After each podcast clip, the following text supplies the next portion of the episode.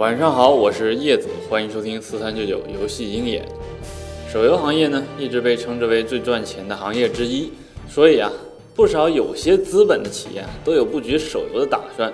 你比如说最近传得很火的世纪华通收购圣诞游戏呀，世纪游轮收购巨人网络呀之类的，这种跨行业并购游戏公司的事儿呢，在这几年挺多的。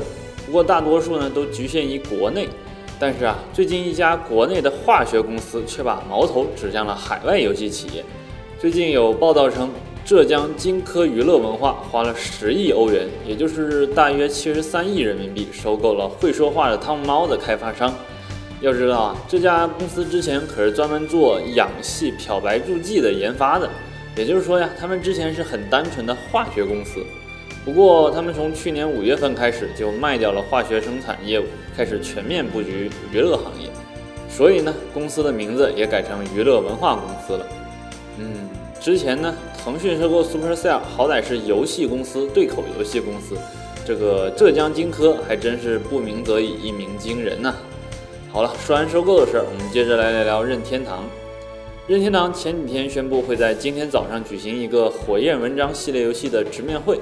很多人猜测呀，这个直面会上会公布任天堂的第二款手游产品。果不其然，还真是这样。早上，任天堂公布了一款名为《火焰纹章英雄》的手游产品。这个手游呢，和之前的《马里奥 Run》不一样，是一款 F2P 游戏。也就是说呀，玩家可以免费游玩，但是游戏里会有一些内购元素供玩家消费。游戏呢，会在下个月初正式登陆双平台，但是依旧不会在国内上线。大家应该都对马里奥 Run 那超高的售价记忆犹新啊！虽然马里奥 Run 不含内购元素，但是依旧遭到了广大玩家的差评对待。这任天堂的第二款游戏直接选择了 F2P 模式，不得不说，肯定还是受到了马里奥 Run 的一些影响。虽然火焰文章的 IP 人气不如超级马里奥高，但是这系列游戏在欧美地区的销量却非常不错。现在呢，改成 F2P 模式，或许会为任天堂带来一笔不小的持续收入啊。